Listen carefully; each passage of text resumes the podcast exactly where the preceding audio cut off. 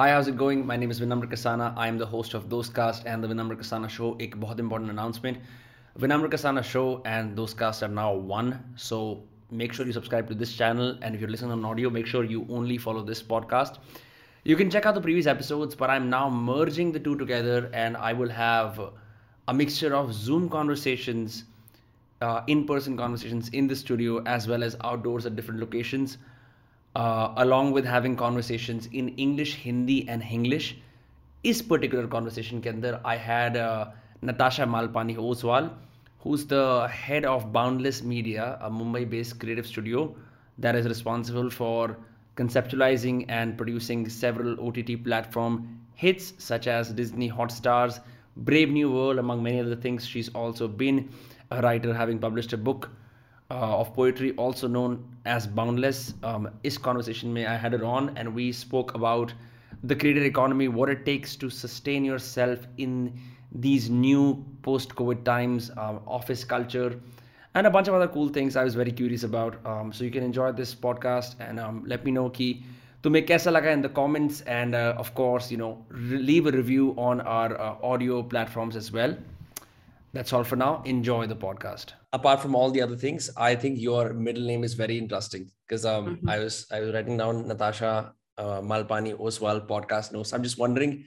This is an aside completely from whatever else we're going to discuss, but like, mm-hmm. where does this this middle name come from? That's actually not. That is my original surname. So right. I was you know, my parents' last name is Malpani, and then I married into the Oswal family. So it's now Natasha Malpani Oswal because I, I, couldn't really decide, you know, whether to take my husband's name or not. So I just kept both. But um, yeah, I've been teased for having this surname my whole life. So actually, people don't call me Natasha; they call me Malu. I see. Yeah.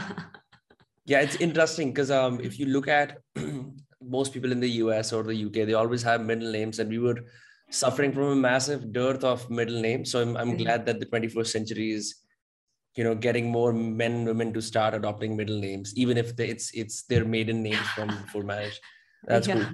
Um, I wanted to sort of start off by saying you do a lot of things. I was uh, I worked at an IBM podcast for exactly one month, which is when I first saw you. Um, you were uh, oh, doing nice. the Boundless podcast uh, at that time, and ever since you've uh, launched into OTT, uh, you know, content production, also posting culture and company insights on Twitter, all of those things. Um, you wear a lot of hats, which is something I admire. Um, kind of start things off, what is keeping you busy nowadays? Because we just mentioned uh, getting back to the office, getting back in the full swing of things. Are you producing any new mm. uh, kind of OTT uh, content? Series what is happening? Yeah yeah yeah. So i mean like i was saying i'm super happy to come back to the office and i know this is a really really unpopular thought so sorry everyone but i just don't believe in work from home. You know i know that every like people are talking about uh, the future of work and you know how anyone can do anything from anywhere but you know i mean we tested both models and i think that works for some industries but in the creative field you need to be in person i think. You know that that vibe the energy the brainstorming the connection. You know even the bakchodi the we were talking about you know talking shit like i mean that's what gives you creative energy right? Like you cannot right. do that on zoom. So um, i'm super happy to be back. And yeah a lots happening. So i basically i run a company called boundless media. So we're a production house. Like you're saying we make shows and films for ott platforms so we have a ton of stuff you know we're developing a we're developing a few shows all in the coming of age comedy space. We're actually just going to shoot a sitcom uh, very interesting like very different sort of uh, world that we're creating for the sitcom. And um, then we're actually also actively looking for um, feature film scripts mm. uh, commissioning books. Um, so yeah lots lots happening on the scripting shoot post production side. Um, and uh, of course, as you know, I also write poetry. So, you know, trying to do that, trying to do that um, mm. in my uh, spare time, but that's sort of taken a backseat given how much um, is happening on the company side. I mean, it's, I'm sure you're following this, right? It's a crazy time to be in content. I basically got into the digital ecosystem in 2018 right? And even at that point it was still like very early and there were only a handful of companies in digital. Right. the last three years I mean, you know, the number of um, faces has exploded the number of writers has exploded the number of shows has exploded. You know i remember in 2018 you used to have to wait for one show to come out every few months. Now there's so many shows coming out people don't right. can't even keep track now we have a problem of choice. Yeah. Yeah it's very interesting that um, we used to when i was growing up i would have to go to a cinema hall or essentially rent a dvd of some kind when those were still around uh, back when a long time ago. And now it's um, you don't need company syndicated faces as actors neither do you need company syndicated movies. It's just anyone who has an idea has um, some amount of gusto and and some you know money can can essentially dive deep into the content space and find their own niche now considering that you're making all of these projects uh, mm-hmm. with boundless i'm just wondering what is the role of taste in all of that because like what does your day job kind of look like are you mm-hmm. are you consuming trends on Twitter, mm-hmm. Netflix? Uh, are you doing meetings with people to kind of understand what is the pulse of uh, the OTT market? Yeah, yeah. I mean, you know, I think taste is honestly everything, right? Because there's no right answer. you know, it's not like we can say uh, when we're putting together a show that th- these lines of dialogues are right right you know or this scene is wrong or actually you know this type of music uh, is the only choice that would work right and i i mean i i find it fascinating because i actually came from a background of i was trained in immunology worked in cancer research and then i was an investor before moving into production right? So i was very much brought up you know and trained at least to think there was a right answer. So it's taken me actually a while you know to let go of that very structured training and thinking and uh, you know to just um, basically keep things free flowing and keep an open mind. So i feel mm. like my my job is a mix of you know obviously developing my own taste but also staying really open minded like at no point in this industry can hmm. you get arrogant or have ego. You know this is one of the few industries where experience you know experience matters in terms of your network.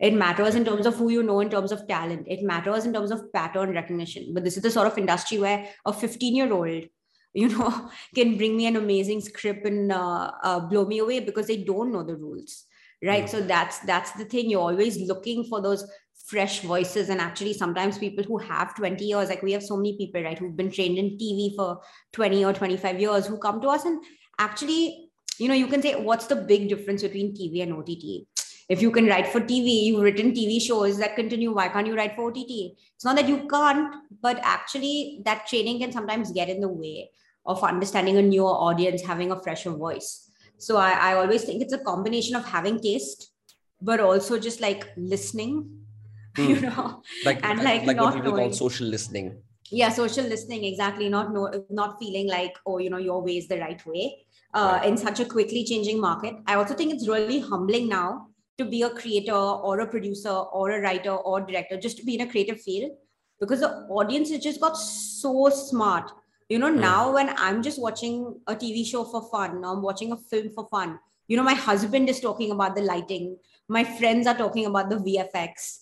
Mm. You know, it's like I mean, people are talking about production quality and scale. Like, I just don't think this was, you know, I don't think people noticed things like this five or 10 years ago, you know. So I just think now because anyone can pick up a camera, can pick up a phone, anyone can put things on the internet, everyone's a creator, you know, and also everyone's right. a critic. And also, we've seen so much content now, right? So if I just feed you the same thing, you're going to laugh at me. You're instantly going to tell me, hey, you know, this idea is from five years ago um, so I actually think this is a great time to do spoof, parody, satire. Hmm. You know, like just just taking anything Meta that we made. Yeah, just taking anything we made in the 80s or 90s and rebooting it. This is a great yeah, time. That's how reaction channels work so well because yeah. us time ke taste. Like I just think about how uh, how singular and binary the dynamics of men and women look like of uh, flirting and seduction look like all of those things exactly. in fact when uh, puneet was in the studio yesterday i was talking about how you know he does all these other things i, I do this long form podcast we're at the opposite ends of the spectrum of reels and podcasting and the dynamics we used to see back in the day were like some Mr. Singhania type coming down his mm-hmm. stairs, and his rich daughter is like daddy main aapki gaadi leke ja rahi hu and then it's just a it's very caricaturish very uh, bollywood mumbai esque and now we have stories like we were just mentioning before the podcast. Bhuvan bam taking yeah. his uh, his authentic style um, his uh, his quotes the way he um, fuses together words um, and essentially making like a free series on youtube that is yeah. at par with some something cinematic that you would see on a OTT platform. And you said you had some pretty interesting insights on that. So so let's uh let's dive into that. Yeah, I I think that you know I mean I, I actually think this is the next wave. Hmm. Uh, which is what I'm saying also about um, you know staying humble and open minded. That creators basically you know um, who began by either doing 15 or 20 second reels, tweeting, um, you know like you've done yourself, right? Um, then basically move into audio, then move into video, and basically people who become big on short form, you know, who really understand this quick, sharp format and building an audience are the ones who are going to get into long form and absolutely kill it.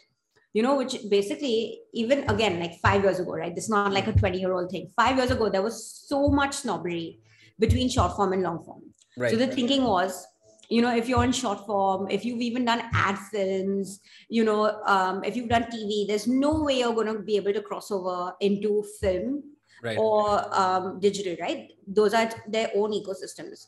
But i now think everything is going to be creator led. So we are going to have to build shows around creators so, you know, this is actually something where we want to do. We want to find the next up and coming influencers, you know, maybe Ritasha Rathore or hmm. Avanti Nagral or Kareema Barry. Hmm. You know, these uh, and like you know Kareema and Avanti and all. I think they're 20, 21, 22, right? Yeah, I've had Just Avanti on the podcast as well. Yeah, yeah exactly from scratch just you know sitting in their home in a pandemic building this audience teaches you so much right about what it is the audience actually finds funny wants to see. And you get so much more feedback that i think when you then take that and expand it into long form um, you are just basically using insights that long form creators would have taken like you know decades to actually gather so I think we need to like break down barriers and find ways, you know, from people from the two industries to actually come together. Right, right. Um, I have a question around um, unlearning because you mentioned yeah. you have a very uh, STEM centric background yeah. around um, immunology and um, even I, I I may get this wrong, but you also did an MBA from Stanford. Is that accurate? Yeah. Yeah, right, so that's business plus. I skipped that. right, business plus STEM. Of course, you must mention that in in. Uh, um, I'm I'm surprised. Like half of the reason why people enjoy what I say is because I went to Boston University, which is somehow like a status signal that works very well. I don't know why, because e- even a homeless man can go to Boston University and come back and write that on their uh, uh, their bio. But for some reason, that's just the way prestige works in India. Um, I wanted to ask so you had this uh, STEM centric and business centric education. Um, you were not slated for a life in content or even behind the scenes in that. Now you do interviews, um, you uh, lead the forefront of your team, you actively tweet about it. Um, you know, you're out there. What have had to have you? What have you had to unlearn um, from all those days? One you said being open minded, like uh, I'm assuming some kind of cutthroat corporate mentality you've had to let go of. I think yeah, one one thing is you know this this this whole mentality of looking for the right answer, right? Mm. Um, it is definitely something also because you know I guess I was like a I was like a big nerd, right, in school. So it was always like to get you know top marks.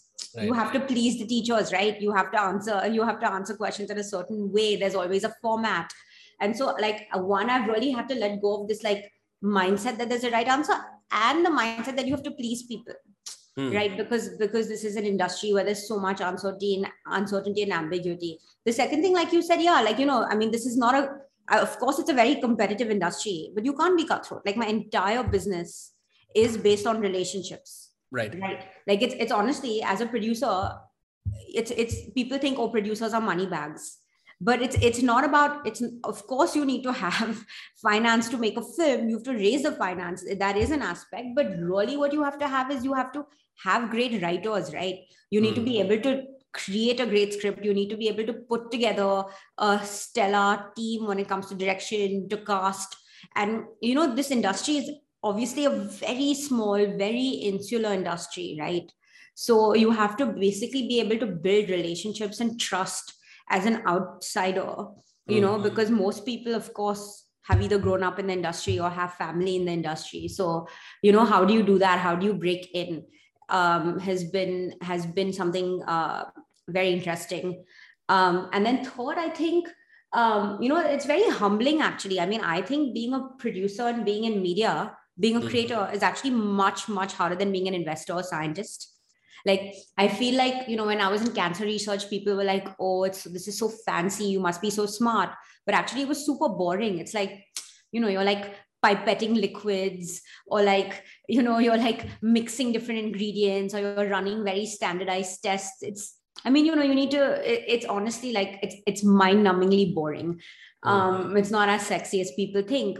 And then when you're an investor you know it's a question of making a lot of bets right? So again you have to have some amount of you know brains or skill to identify good companies good teams and back them. But people know you're taking a portfolio approach. Here you know it's not like you get that many chances so you're, you're um, you know you're making you're putting together these high value projects i don't think people realize this but to put together a show of film it takes two or three years yeah, it's very risky. I've yeah, uh, I've worked yeah. in um, a couple of offices um, in Bollywood. I know it takes a long time, and it's yeah. it's a gamble because it might make it, it might not. One thing people don't often realize is um, how important the ROI is to the to the producer, um, because I don't know enough people don't talk about it. Uh, it just seems like producers have this uh, huge buckloads of uh, bucket loads of money at all times, but I've seen people put in substantial amount of their life savings into one project to make it yeah. work, which is different from kind of the iterative approach that say a creator like myself can do, put out mini tweets and mini videos. So it's it's really you and you you assemble a lot of people around this project, hoping to see the same as you do and hoping it works. So have you had to have you had those moments where you're like, fuck yeah, nahi chalne wala, or this is gonna go bust, we're gonna lose money. Uh, this is a problem and then how have you been able to fix that yeah you know i think at every project you know um, whether it's a film or show i'll just i'll just you know talk about making long form fiction in every project the it it, it the project evolves so much um, through that you know lifespan that what you see at a concept level versus what you see at a script level versus what you see at shoot what you see at edit what you mm. see with the music it just you know it's like this it's like it's living honestly it's like a living project it's right. breathing it's mutating it's evolving so i think at different stages you know I, I i don't think i've ever not been scared you know at least in mm-hmm. one point of the process right? Because you you honestly like i'm saying you need so many things to go mm-hmm. right. Production firstly is a very physical thing right? Like you know you're always running out of time you're always running out of money. Again i don't think people realize like how stressful shoot is like people think shoot is really sexy. Uh, but from a business perspective every day of shoot is money right? Yes. so and and you know it's like you know when you're building a tech company or whatever it's like oh you know put out a minimum viable product and you know just test it get feedback and then you can like you know iterate. You can't do that here. Like you know you go on shoot one day. If your actor falls sick your actor gets covid the set burns down you lose the location whatever happens you know there's like hundreds of physical problems. That's it right? I mean it you there's so many problems that you can't predict and um, you just have to constantly think on your feet because you can't really afford you know necessarily to lose shoot days or to be able to uh, reconvene the same cast and crew to be able to do the project another time right? Because if you don't shoot when you're supposed to that cast and crew is going to go off into another project because it's a freelance industry. It's not like you have the same team. So i just think yeah i mean i think on every single project i've always done you know um, we of course have a lot of control over the development and the scripting and that's you know at boundless we take a lot of pride on our storytelling. So a lot of producers actually don't invest at a concept level. You know, they come in when the script is ready or they come in just to commission a book. We actually start. yeah, we start. So we're a creative house, not just a production house. So we right. literally started a one page idea. You know, we're like, okay, this is a cool concept. Now, how do we make it into an entire show of film? Hmm. So we really spend that amount of time, energy developing the story, finding the writers, putting together the writer's room, you know, to tell that unique story that doesn't exist. So that we have a lot of control over. And I'm not saying it's easy. I actually think scripting is harder than shoot, to be honest, in the end. But you have a lot more control, right? It's a contained environment. Right, right. I, I mean, especially in COVID, right? Because I set up my company in January. So actually, we've oh, only oh, known January? COVID last January. Yeah, before so that, we've only known. have the Boundless podcast in the book yeah, I had the Boundless podcast in the book, and before that, I used to run Dice Media. I was running another production company. Okay. So um, yeah, so so this company that I'm, you know, um, now at, we've we've only ever known lockdown, right? We've only known COVID, and of course, um, having to the, the number of problems we've had with COVID. Like at one point, um, in the second wave, we um, basically had just finished shoot, and then all the post production studios shut down, right? so then we had to move our entire project online and you know coordinate with people from all over the country um, like i think all producers have had to do. So um, yeah we've just learned to be very um, uh, okay you know with ambiguity and uncertainty. Right. Um, you must have a fantastic meditation ritual or some kind of a stress ball then. I, I do yoga every day. Yeah I literally do yoga every day. I think I've become like I've become a lot, you know, mentally and physically stronger. yeah, yeah. I don't think people realize the importance of uh, like serious physical discipline or serious uh, like a serious meditative practice for mm. knowledge workers because mm. there is the assumption that oh tum pura din scrolling karo kuch idea mil gaya kaam karo mm.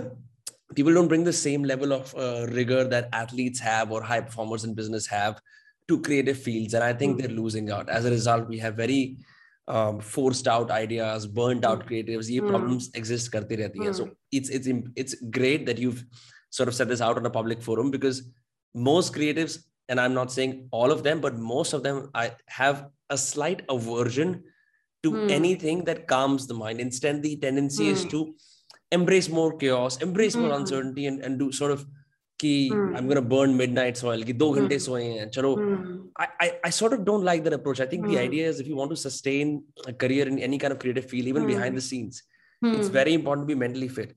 Because I mean, you often tweet about your team and and how you sort of manage culture and stuff. Uh, I've had difficulties on the days that I'm just firing off left and right and I haven't meditated for four days. And there's all this pent up energy and anxiety that I then pass on to others that leads to bad decision making. So um, has has this practice been mm. prevalent only in this pandemic or have you mm. always maintained mm. this to hmm. uh, hmm. kind of center yourself hmm. i actually have a lot of things to say on this you Please. know i think it's amazing that you uh, uh, brought this up because i mean like you were saying you know i think a lot about um, culture in the sense i think a, a, lot about building and managing healthy teams and healthy creatives right, right so i'm not just thinking for myself I am also thinking about all the people I work with, which is also beyond my team, right? Because I mean, in the end, every project you work with hundreds of people.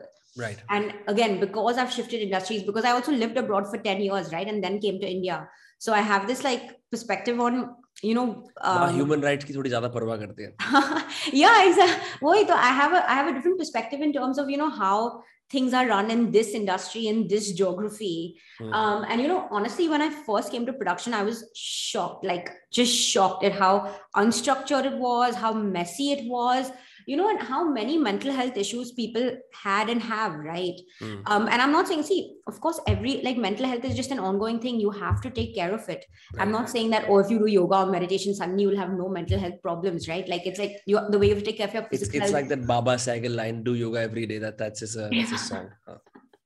yeah so of course you know i'm not saying that um, i'm not saying that it, this is um, that this is uh, you you can't you have to take care of your mental health on an ongoing basis. But exactly like you said you know i feel like there's almost this pride um, people take in uh, being very uh, random and right. not following timelines. You know and almost saying hey you know i'm going to be unprofessional because i'm creative.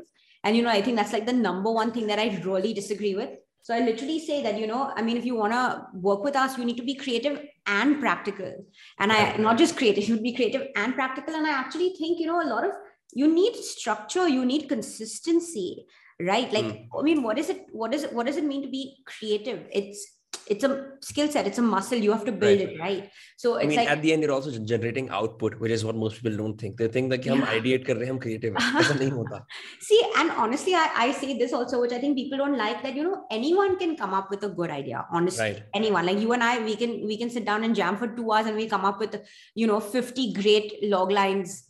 But right, to actually then take that one page pager and make it into a book to take that one pager and make it into a film script. To take that one pager and make it into a series that's that's execution right? Mm. it's so it's like how do you translate those ideas into reality? You have to have focus you have to have consistency. Exactly like you said you have to train like an athlete right? There's a lot of fast runners. Mm. but if you don't get up every day and you don't run right. you're not going to finish the marathon. And that's the thing with long form it's a marathon right. I mean most days you're going to be rejected. Most days you know like you you work on 10 scripts. Maybe one script actually sees the day actually you know gets picked up if you're lucky.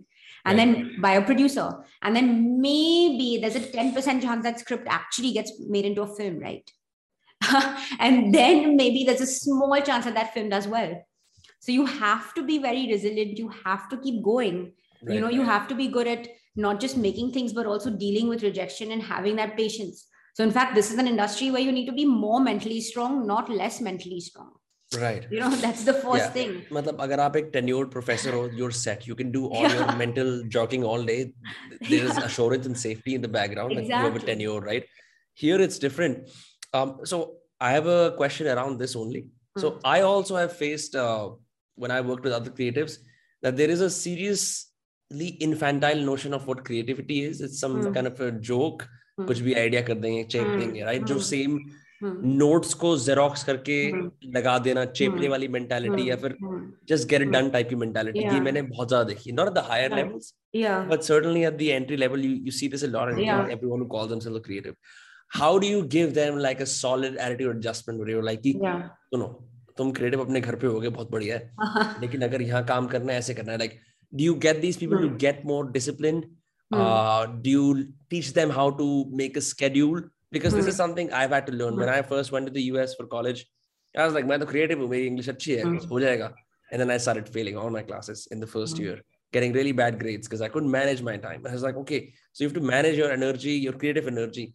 So when you have someone who's extremely talented very creative. You've seen some of their work, but they're inconsistent. Hmm. They're undisciplined. Hmm. How do you then kind of give hmm. them that pep talk as Natasha who runs this, you know, uh, house? Ki kaise karna hai wo? See, honestly, it's like a this is an ongoing thing, right? I I definitely don't feel like I'm perfect at it. I think the hardest thing in the world is to, you know, understand people, hire people, manage people. That that's actually right. a lot harder than um, me myself you know writing a book or, or running a podcast. I get it's harder to manage other creatives and be creative yourself. So i'm not saying i have the right answer. You have to adapt to each person. Right. Um so i think you know it depends on uh, seniority right? For for a lot of people i am learning right? So uh, we work with so many senior writers or directors or actors that it's more like i'm learning from them. So i'm not going to tell them hey this is how you have to manage your time right? Yeah. uh, it's like um, they have a certain style and i have to adjust to it mm. right? Which is a which is a big skill set you know? Uh, you have to be adaptable. Um, uh, but when it comes to the uh, more junior people we work with or people we're training in house i mean we just we just set a very specific culture. You know i mean there are there are project plans there are timelines. You have to be in the office. There are certain things you want to do and you i mean you know if you want to do great work there's a price to pay right yeah. Um you can't uh so if you if you i think i think people who are really driven who are genuinely motivated you actually don't they they come in they see the culture they see the value add and then they very quickly adapt. So i don't feel like you know i um i don't chase people. That's like my really really big thing. You know i i really don't like constantly following up. I'm like if you really want to do the work and you're intrinsically motivated, you're going to see that this works and you're going to do it. Right. And if you don't see that then you know i mean i'm sure there's there's other places that would be a better fit so i think you know there's this combination that's the thing with leadership you have to understand what works for you yeah. and like be very authentic to that but then you also have to adapt you know and tweak to each person you work with and that middle ground is tough Yeah. um, but i also you know i also have a lot of see i'm, I'm also creative myself right i also write uh, i also create. So i'm also not saying that structure is the answer. You know you i, I Mm. also do think you have to leave space for boredom. You have to leave space um, you know like we were saying for brainstorming for wasting time. You know you never know where the next good um, idea is going to come from. So you have to manage that like structure with a lot of uh, room for randomness which Right. is why you see such few creative companies. Hmm. right? Like how many good creative companies or businesses can you name? It's so much easier to put in place very clear structure processes if you're in financial services or if you're a tech company. But you can't. You have to leave slack if you're a creative business. And I think that's true for creators as well. Um, just on my own experiences, I found that it's great to get a couple of podcasts in. It's great to just you know fire out uh, production output because I think of myself as a factory and I just think of churning out as much as I can. Um, but that my friends who are talent managers joke about ये साले creator हमेशा बोलते रहते हैं इन्हें burnout हो रहा है.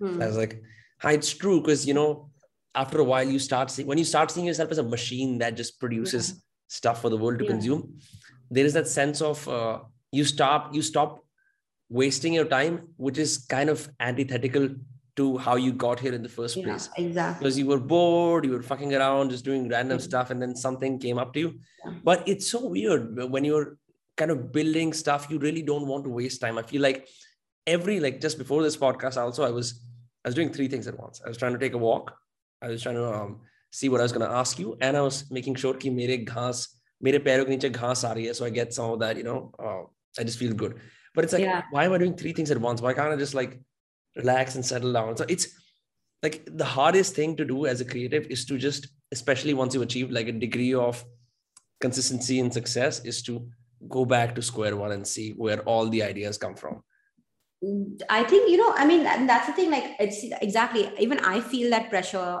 all the time, right? It's this. Hmm. It's this constant question of, hey, am I doing enough? You know, am I moving fast enough? Am I making Right. enough? With, hey, am I leaving enough room for spontaneity, spontaneity, randomness, creativity? You know, positive vibes.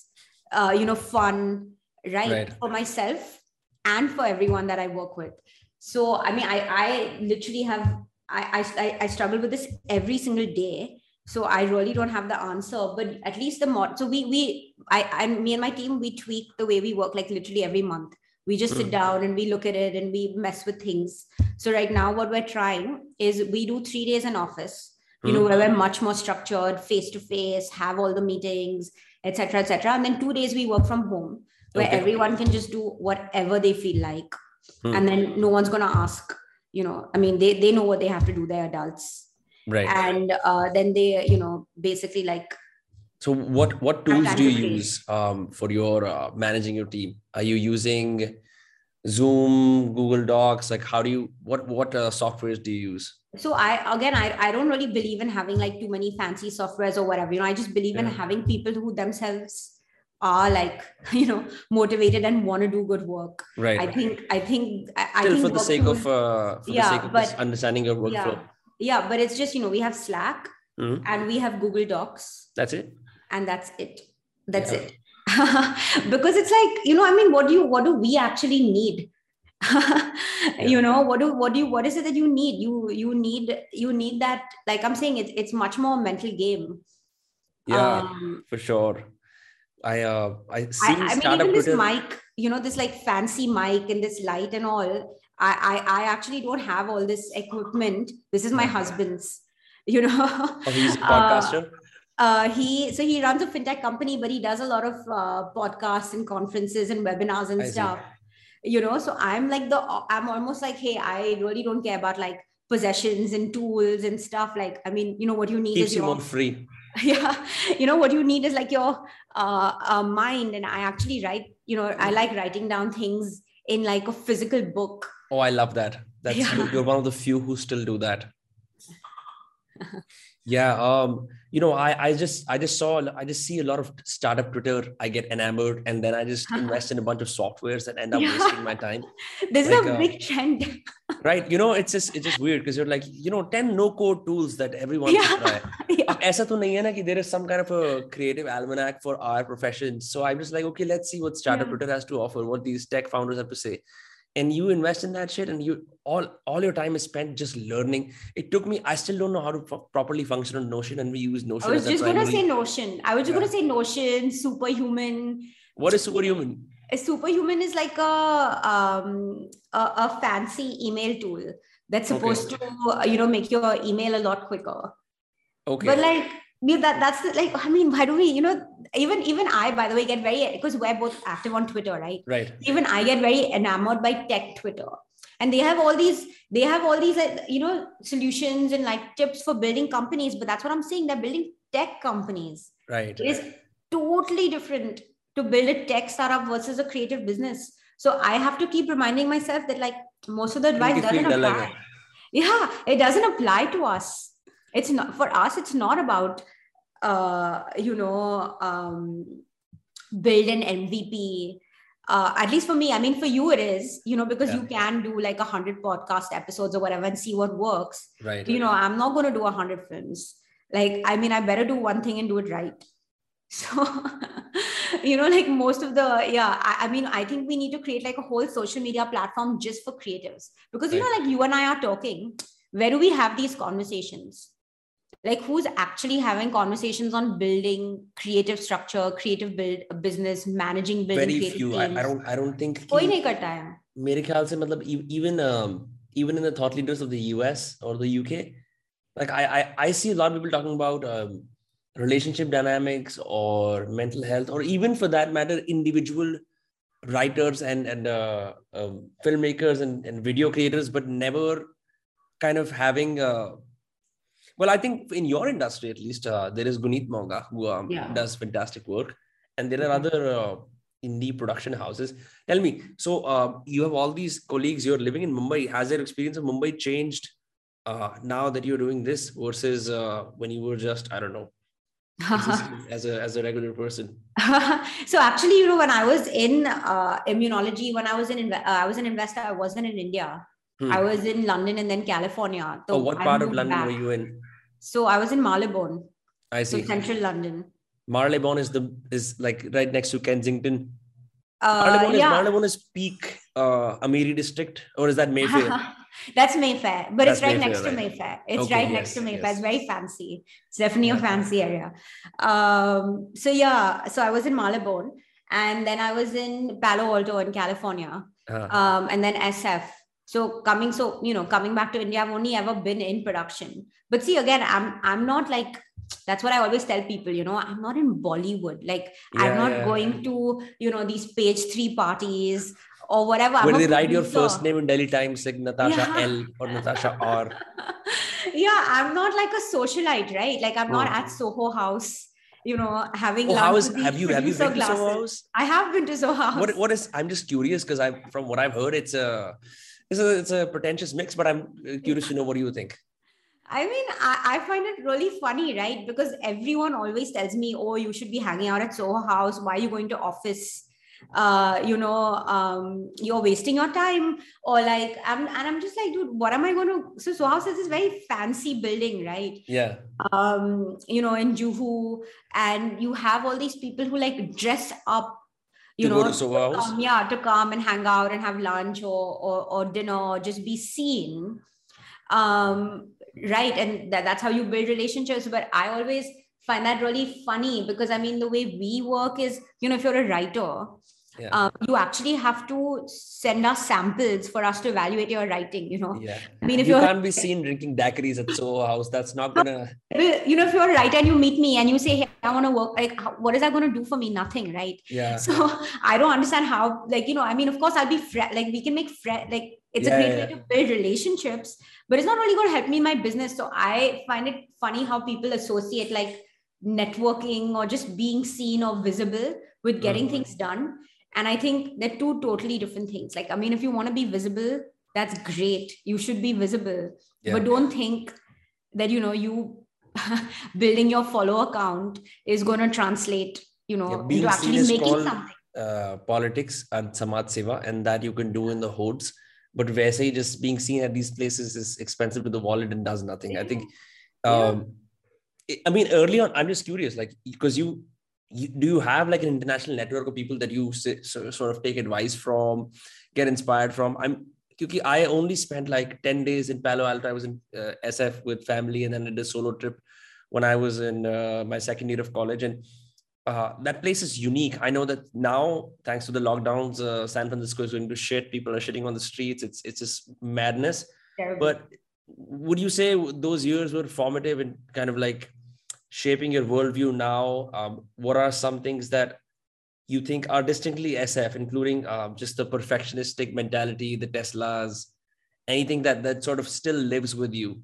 Um, you know, so I I actually think like I mean I wouldn't have been in media oh. if I had not gone to Stanford. So basically, you know, I'm saying, right? Like, I was this very like this kid who was all about like having the right answer, having structure, you know, blah, blah, blah. So I very much had this traditional view of what my career should be. And then, you know, even doing an MBA is a very traditional path, right? It's right. like, so, so I was like on a very linear path. And then I went to Silicon Valley and, you know, it, it really is like, I know it's a cliche, but it's like living in the future it, it is like living in the future like when right. i was in 2016 you know that's when people were setting up uh, crypto funds right like the crypto was the crypto was hot in 2016 now when it's become mainstream you know those people have obviously moved on to something else right. so um yeah i just went there you know and uh, they they ask you these really interesting questions in the program in the mba program so one question that i thought was really powerful was you know, how did you spend your time as a kid? Hmm. And then two, I thought another really powerful question was, you know, what do you like doing in your free time? And you know, through those questions and through that introspection and just seeing what people around me were doing, I realized that, you know, you can build a business around anything that you're passionate about. You know, if you obviously you have to be good and you know learn and get better. There's also has to be the uh, what they call product market fit. That's that's another yeah, word. Product market, but you you know you know on a, even with that product, you just have to have that belief first, right? Like right. that product market sub to baad mein na. So first you just have to believe that it's even possible, right? So like you know people are building flying cars. I mean, who, you know, it's like people are, and it's not like, oh, people don't ask how, how will I get the money? Right. Or like oh i don't have any experience of building a car it's like you know if you're really smart and if you're really passionate even if you're 20 years old people mm. that will give you the money they'll be like okay you know go try it fail whatever but at least you've learned something um, and so just a completely different world and so i was like okay you know i've always been a storyteller i've been writing since i was like a child hmm. um, is that you what know, you did in your free time like yeah yeah basically hmm. reading and writing right like total nerd like all i used to like even now like i basically read a lot mm. and I write a lot. Um, and so I was like, how do you think Twitter is as like for a, for a writer? Is that a is that a good medium? Because I, I preach it all the time. I'm just curious, like, yeah. what do you think? I think Twitter is a great medium because obviously, you know, when I'm saying writing, I'm thinking more like fiction or, or, or long form hmm. uh, or poetry. But I do think Twitter is amazing uh, because it just helps you develop one a certain level of consistency, right? Like coming back Hmm. Um, so what I'm saying about creation, you have to be consistent. So with Twitter, you're learning to be consistent. You're also learning to be very short and sharp. Again, you know, to what I was saying about short form creators, really understanding an audience. You have to be precise. You have to know what you're trying to say. Right. And then three, it's obviously like any social media platform, it's instant feedback, right? I mean, so you know, like, so I've, you know, actually, I think for me, Twitter has been really helpful in understanding, you know, what people find funny, the mm. pulse of the audience, just getting a little bit more desi.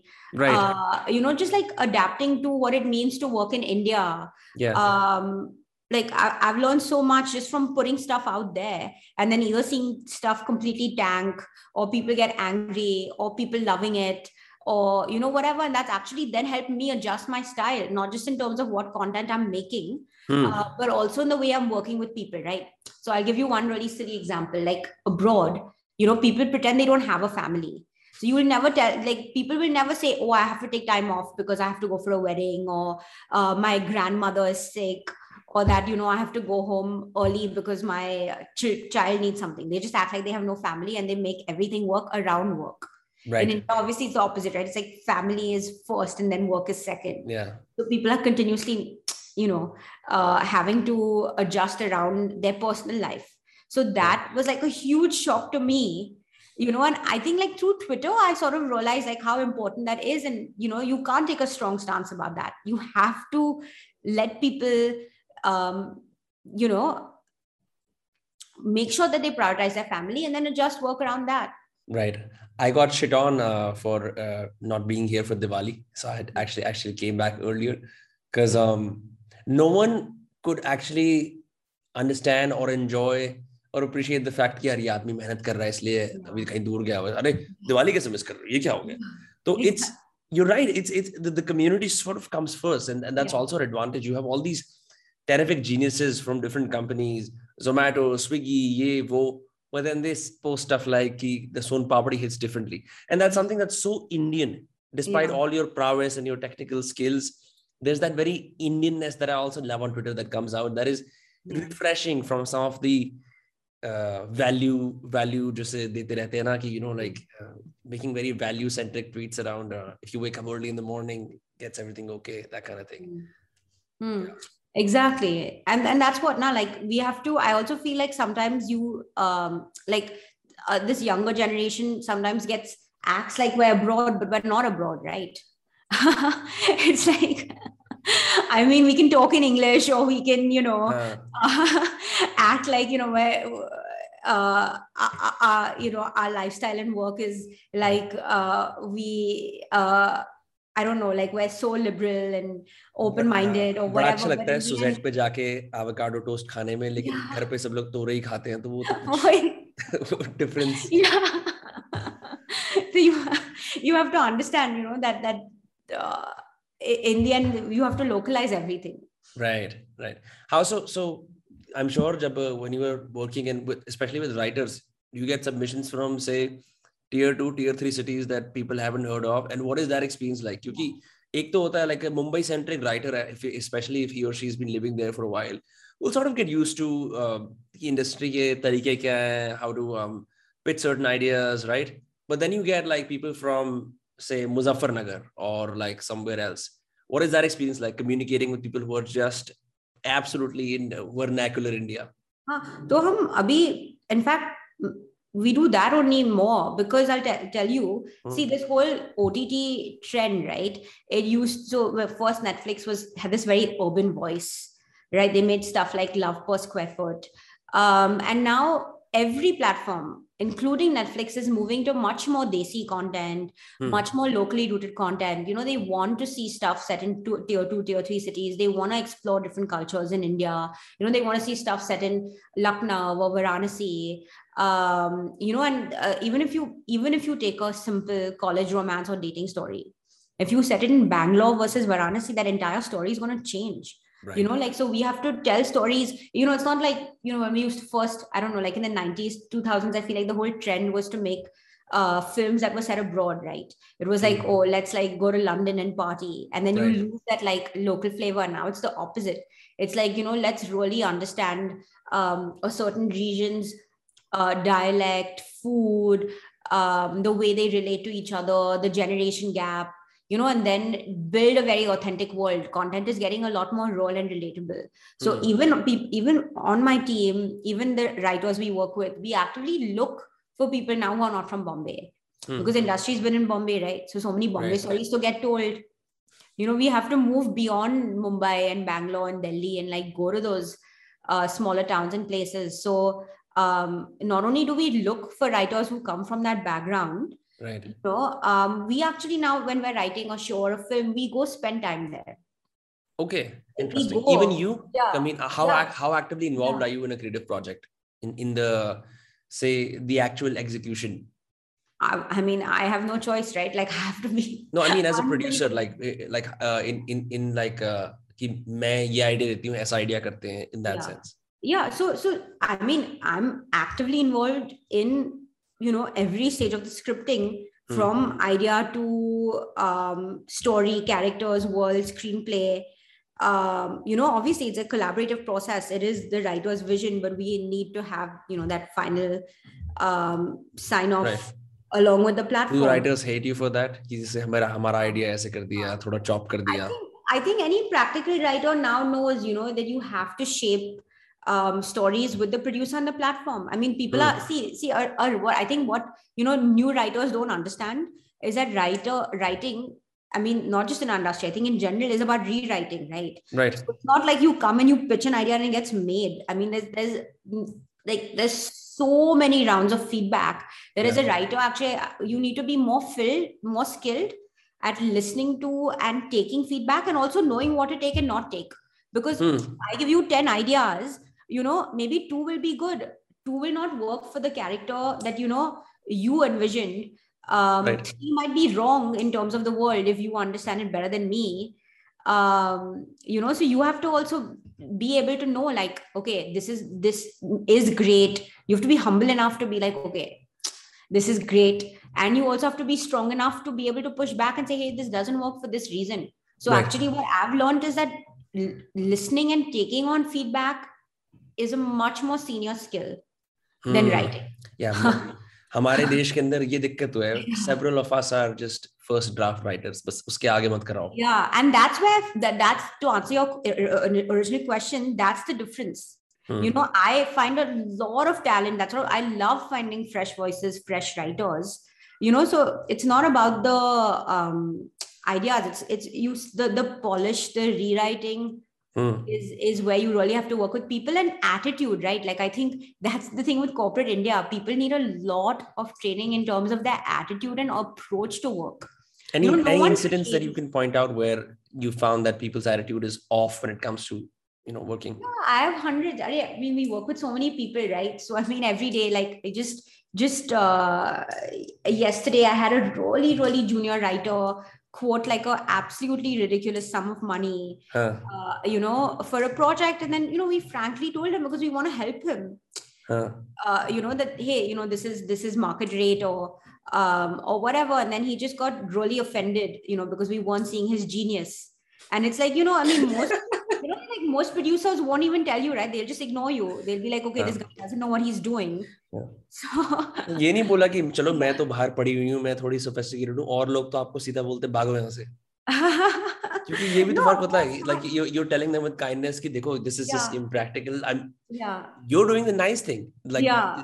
mostly people will be cutthroat and just cut you off and then also tell other people कि ऐसा कर रहा है yeah so that's what so like yeah I think I always find that really funny and then one more funny thing that I find is that you know a lot of writers again you see this more junior writers they have very foreign references you know hmm. so they wanna they all have they all want to make the next Tarantino film or they want to be the next, you know, they want to make the next Amelie or Chocolat or whatever, you know, and these are the guys coming from tier two, tier three towns. And right. it's like, no, you're, you're telling a really desi story, right? Your characters are desi, your world is desi. So you come up with something unique, right? Like why, I mean, you know, I mean, even uh, Tarantino is not the next Tarantino or Tarantino is not the mm. next Scorsese, right? Like abroad, people find very unique voices Mm. So when you see uh, what directors are making, writers are making, you can see that they have a certain style. I find this that you know we have such a copycat culture or mentality, mm. right, in our work that even in a creative field, you're you're copycat, and of course we we um, you know fetishize America.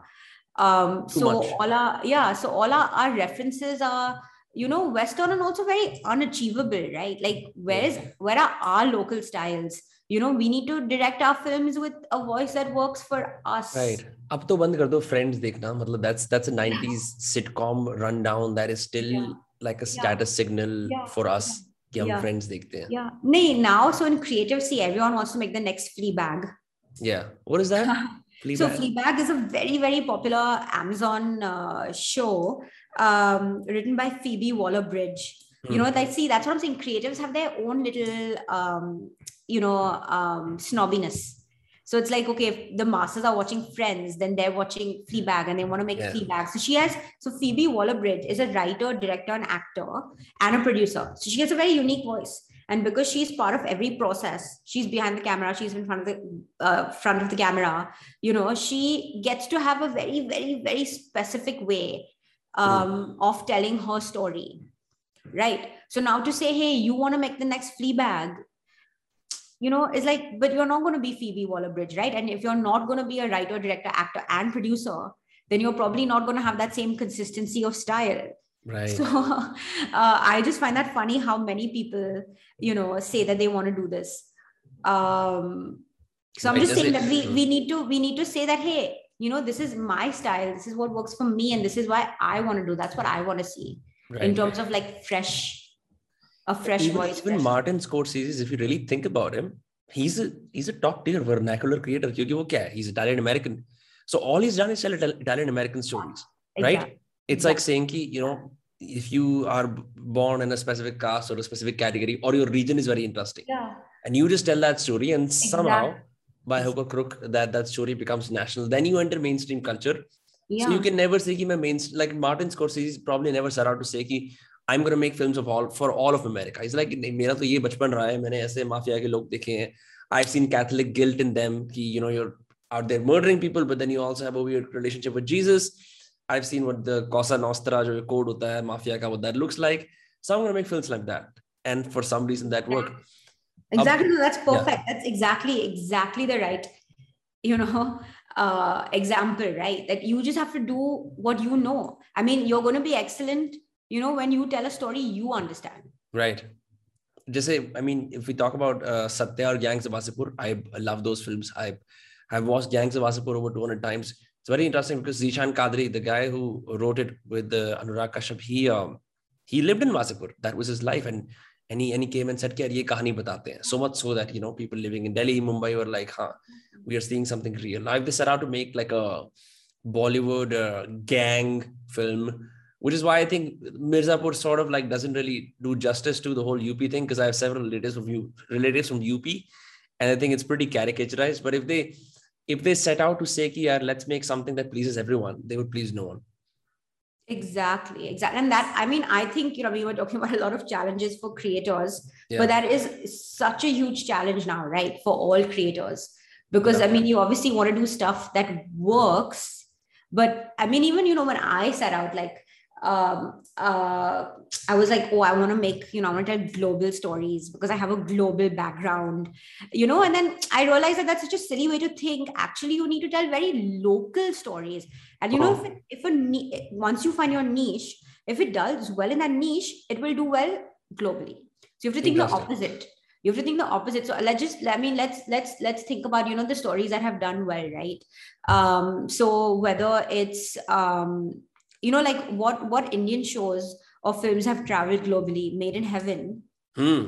right made in heaven is actually a very local story right like it's a very fancy high society uh, delhi right? high society delhi story and it makes sense you know for the creators to have told a high society story because they come from a high society hmm. uh, background and you know uh, I, I they could easily have said oh let's make it like you know more accessible more relatable more massy but they didn't. And because they stayed true to that world you know i think that's one of the shows that's the most popular abroad. True that.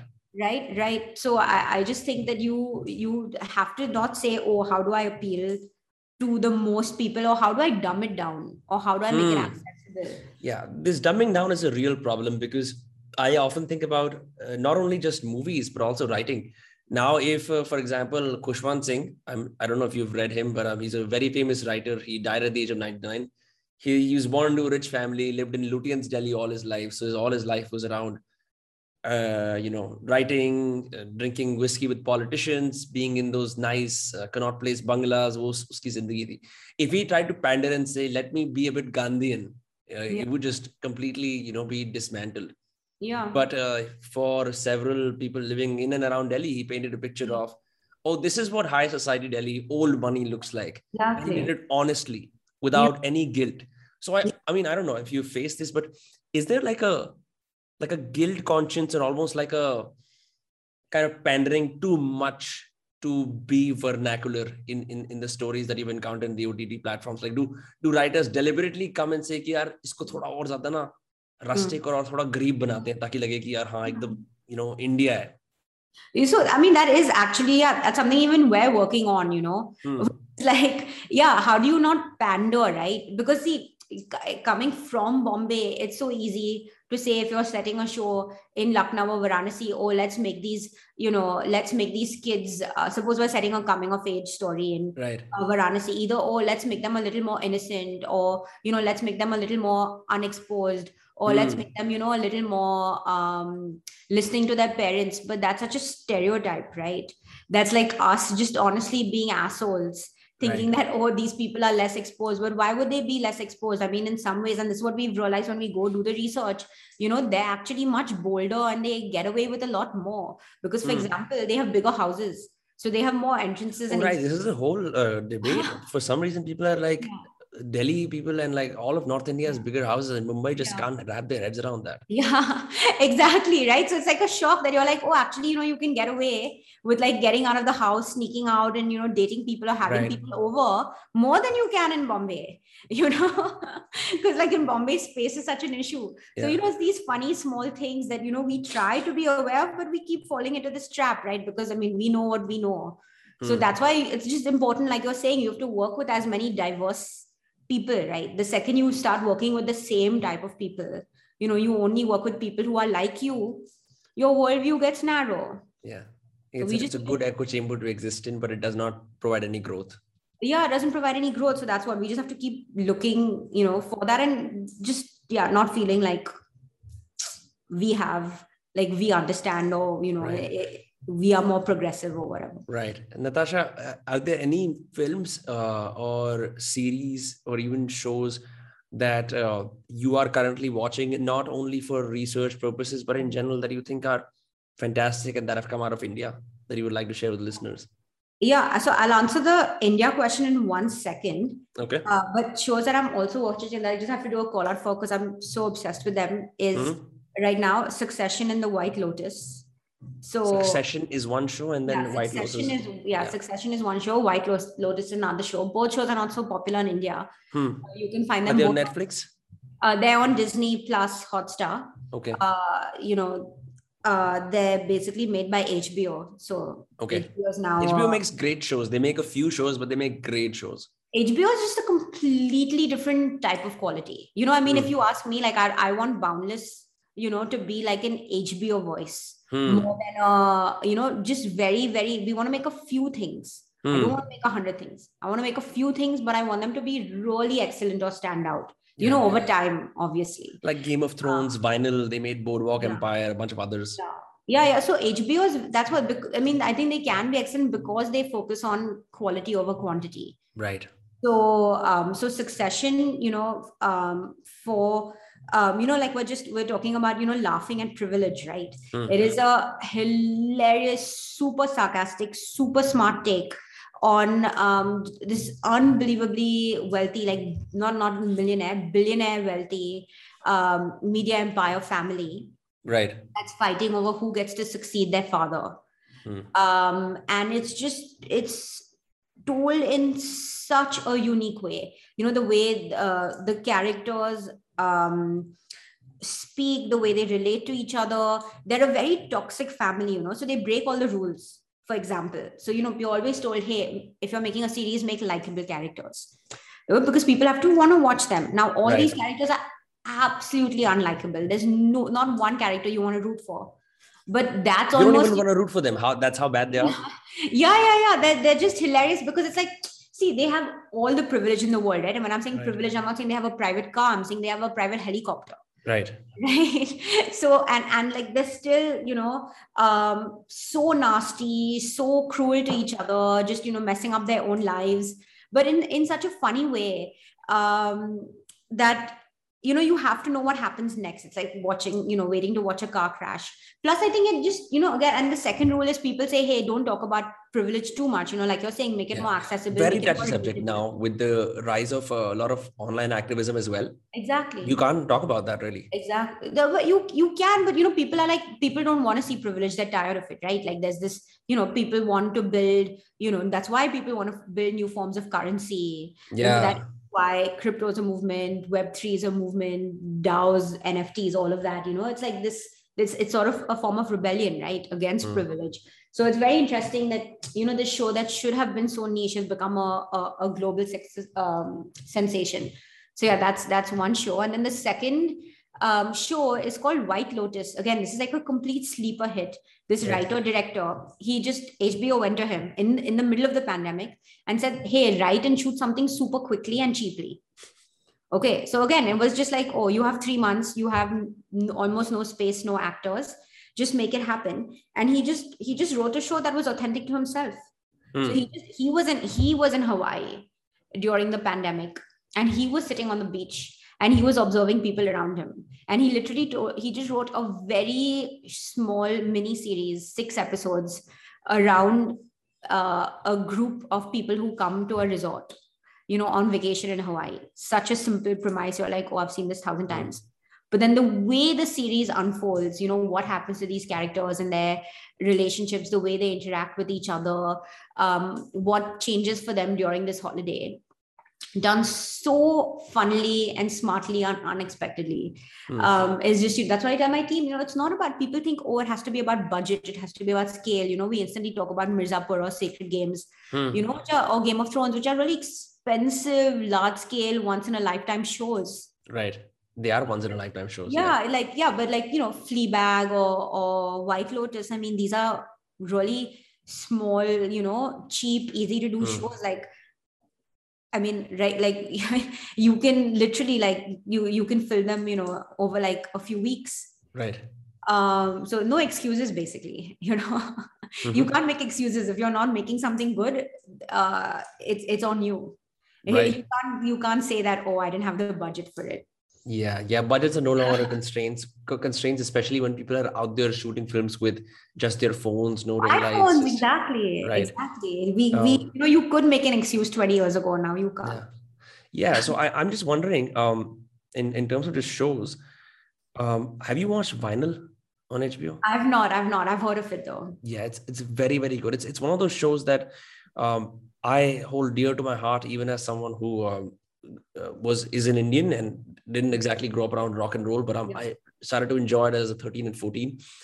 Um, it's very sad that they didn't make season two, uh, which which sort of brought to my mind a question I wanted to ask someone who works um, with OTT platforms.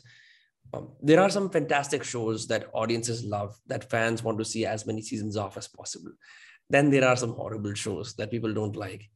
I found that the horrible shows with like a standard template idea tend to have more seasons. The really good shows always have, you know, uh, lesser seasons. Is, is there a reason for that? Like, what's an example of a really bad? So for example, show? a really bad show is Animal Kingdom.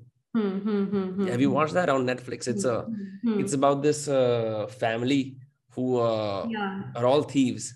But I think isn't Animal Kingdom? See, uh, some of those shows, I think they're basically TV shows that have been licensed. Oh, okay, okay. Yeah, so a lot of that's right. the thing. Yeah, a lot of what you see on these platforms, yes. they're not originals. Um, the the platform has not commissioned them, and that's also you know what I keep like.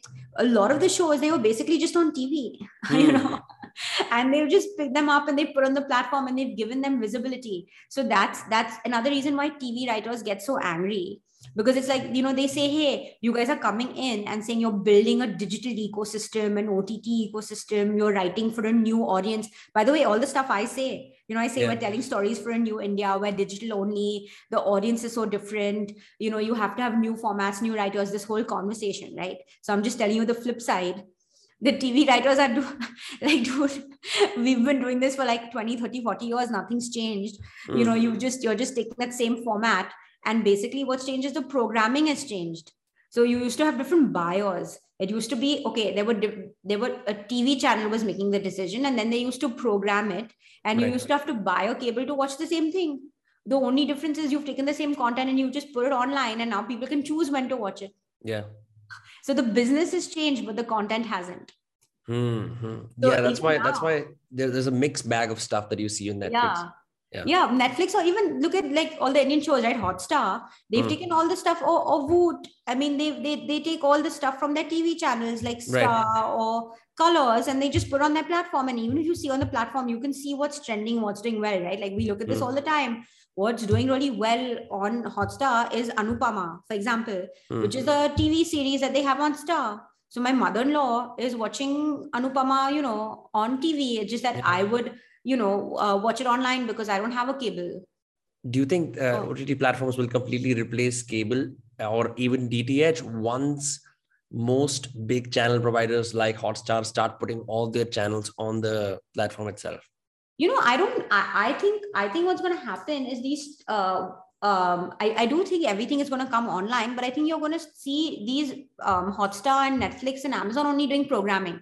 Hmm. So there's going to be no difference between TV. Like, what was the difference in TV? It was you couldn't choose, right? You couldn't pause yeah you could see you can pause you can rewind you can fast forward plus you had to tune in someone else chose for you yeah right like it was like you want to watch game of thrones you have to come at 8 p.m and watch it between 8 and 9 p.m on a monday otherwise you've missed it right right i think we're going to see that also because i think i think well, i think we're going to see that online because i think mm-hmm. people are getting really saturated um, with choice they're getting really tired and i also think honestly i think content loses value if it's just there for everyone to look at you know like for example you know we just you know brave new world okay this this show that we just did right, on right, disney right. plus okay so if if it's taken us um you know i would have loved actually to just put it out for a limited amount of time you know mm-hmm. versus just put it on disney plus for people to see whenever because when you have a specific window which is obviously what you know theaters do with films. Which is what movie does as well.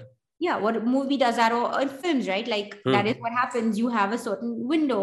You have to go to the theater. You know mm. you have to buy a ticket if you want to watch a movie and that's what creates build up. It's what creates excitement. Right. You know it's what creates value. Because if you can just see something at any time i mean that's why you know when you're dating someone it's more exciting than when you're married right? Right. You like when you're dating someone you there's this like oh when you're going to see them next? When you're married they're right, right there. So it's the same thing right with content that's um, when you have to um, find things like inner peace um yeah but or whatever you know you have to spice things up right so it's the right, same right. thing it's the same thing with content like it has to i feel like you need to build that excitement now i think today it's more about marketing mm. it's more about like how do you do those drops hmm right you know? like like it, it's not just about like of course you have to have great content because people are smart Mm-hmm. If you have the best marketing with poor content, I mean, you've seen this again and again now with you know what different platforms are putting out. Right. Their marketing budgets cost the same uh, as the actual content budget, but things tank. So it's mm-hmm. not like having a good marketing budget means that things will work. But if you put out the best piece of content with no marketing, it is going to tank. So I feel yeah. like the game is is as much about marketing as content. I was very surprised to see how uh, horribly AK versus AK did, considering mm-hmm. the amazing marketing. multi-level hmm. marketing that they, they tried. Not multi-level that sounds wrong. Hmm. Um, mm-hmm. multi-level marketing is uh, another uh, scam that's running on the internet nowadays where you get people to uh, it's like that whole thing. Have you have you watched that meme? Kal subah 9:30 milna. No? No no. No okay. No. i'll send it to you. It's really funny. No. uh, but this guy basically gets people to enroll in his network marketing ek bande ko leke aao aapko commission milti hai you know like a pyramid scheme um mm. anyway so ak versus ak i thought was interesting because i thought netflix was trying to do something uh, similar to what they did with uh, that one episode of Black Mirror, Bandersnatch, mm. where you you could choose the consequences. Yeah. I, I enjoyed it because I was like, okay, there are these two big stars, Anurag Kashyap and mm. Anil Kapoor. And now they're doing this kind of breaking the fourth wall thing where they're like, mm. okay, hmm. we are going to be ourselves but also play this kind of mystery. Uh-huh. But I was surprised. I mean, despite all of it, why did it tank so badly? Mm-hmm. I, I, mean, I'm just like, what do you, what do you think? Very experimental, honestly. I, I, I honestly think that Netflix did it also in see I, I i see i think all platforms they have an allocation right so some there's uh, they they look they look at it on a portfolio basis. So some things are meant to be massy and commercial. Right. some things are meant to be very locally rooted. Some things are meant to do well globally. Some things are just experimental you know because you're testing an audience. And it's the same way bandersnatch was experimental. They were testing an audience. I think ak versus ak it was just an experimental um, bet that mm. uh, netflix took to say that hey you know let's try a different format and just maybe the audience wasn't ready for it right right i mean this is like another conversation that people are constantly having around adult animation Hmm. You know, so there's a big divide in are people in India ready for adult animation? Because a lot of other countries, right, like Japan, South Korea, the US, France, adult animation is a huge genre. Hmm. You just don't have that here. So someone needs to take a bet, right? Someone just needs to put money behind it and see if it works or not. Have you watched Aapki Poojita? Which one? Aapki Poojita. No, I've never even heard of that. What is that? Okay, I'll def yeah, I'll definitely send this to you. This is the best adult animation I've watched. It's In a bit India? dark and super funny. It's Indian. It's who's um, made it? Uh, so this is uh Bakar Max. Bakar Max ah. is right. Mm-hmm. So he, uh, Sumit Kumar, who runs that, is a friend of mine. He's also been on this podcast. I have never. I mean, I know BoJack Horseman is great, and I know Indians love BoJack Horseman on yeah, account of yeah. how real, yeah, and how um, parody centric mm-hmm. its whole depiction of fame being washed up mental health is. But if you watch aapki poojita um it is so raw so real uh, and it's darkly funny. I'll, I'll definitely send you a link. Really? Uh, that that is a that is a six or seven minute animation. Um, but the issue is since it, it's it's very popular with all the dank edgy kids or, or like anyone who has a sense of humor uh, it takes a lot of risks that I, am afraid if you show people mm. in a two hour uh, window mm. is gonna cause people to call up the censor board or uh, you know get pissed off. Yeah. So oh interesting. But i mean one i definitely I so i have followed Bakar Max love their work. See they they are what i'm saying. They have a unique voice. Right. Yes. You know that's what you need with creators. You know they're like exactly the sort of example i would have given there they they do what they know Hmm. You know, and then the more they do, uh, the more they do that, the better they get. Yeah. And I love that. So I'll definitely check this out, and you know, actually would love to be connected to them also. Yeah. Um, but yeah, I mean, you know what you just said, right? Is like the other like huge um a challenge, right? That are uh, people are facing now. Like, what is allowed and what isn't. So it's almost like you know, how much do you? The question is honestly, how much do you self censor? Hmm. Right. Like that's the balance and it, it's a tricky one right? Because i mean if you're going to be a storyteller then you you have to see the, the main the main thing that you have to have is honesty. Hmm. right? like if you're not authentic if you're not honest then you know the story is going to fail because people are really smart. Like they can people can tell you know when you really have put yourself out there. Um and so i think that's that's you know what people are now uh, also always debating like what is it you can and cannot show yeah, I, I think uh, talking about uh, adult animation, I think there is one movie, I've forgotten the name. It's by Gitanjali Rao, who is yes. the Bombay Rose. Bombay, yes. Yeah, yes, that's unbelievable. I mean, that's like literally like a work of art. I haven't watched it, but i have heard many good things about it. Yeah, yeah, yeah. But so, so see that that's another level of creation. Okay, so that's like there's there's there's stuff that you do commercially for theater, there's stuff that you do for platforms, and then there's stuff that you just do for art like I think hmm. this film, I might be wrong, but I think it's taken her 10 years. Wow. Uh, you know, to make it. Uh, you know, and so that's again the thing about running a creative business, right? Like, I mean, you know, you can take a call that, hey, some things that you're you're just gonna do for the art of it, and you know, you're gonna put that time and uh, energy behind that thing. But then, you know, I mean, if you're gonna like you can't you can't own you can't you can only take one of those bets right like you can't have multiple bets like that so i think she really has basically put you know I don't want to say a lifetime of work, but like mm-hmm. a lot of a lot of things in her life have led up to that film. And then she is again, you know, I find this very interesting solo voice creators. Like right. I was um, telling you about Phoebe Waller-Bridge. There's also mm-hmm. Issa Rae. There's Michaela Coel. So Issa Rae did Insecure. Even uh, Wes Anderson, for that matter. Yeah, solo. Uh, Wes Anderson is he writer, director, producer? He does everything. He's an author. Everything. Oh, interesting interesting. But and, but he's not and he's also sometimes in front of the camera right? So mm, the not really. These he does cameos doesn't he? Sometimes yes. He does cameo roles. So these guys though like Issa Rae, Michaela Coel um they they are the stars of their show. Hmm. they they are literally in front of the camera all the time while directing themselves right? So these that's like the same thing i was saying with bhuvan bam Right. He's actually one of those solo voice creators, right? He's conceptualizing. Of course, you know, in his series Dhindora, there's a different, there's a director, there is a producer. But because he's conceptualized it and then he's also the main face, hmm. you have that authenticity, honesty, uniqueness of voice, truth that I think makes these things work.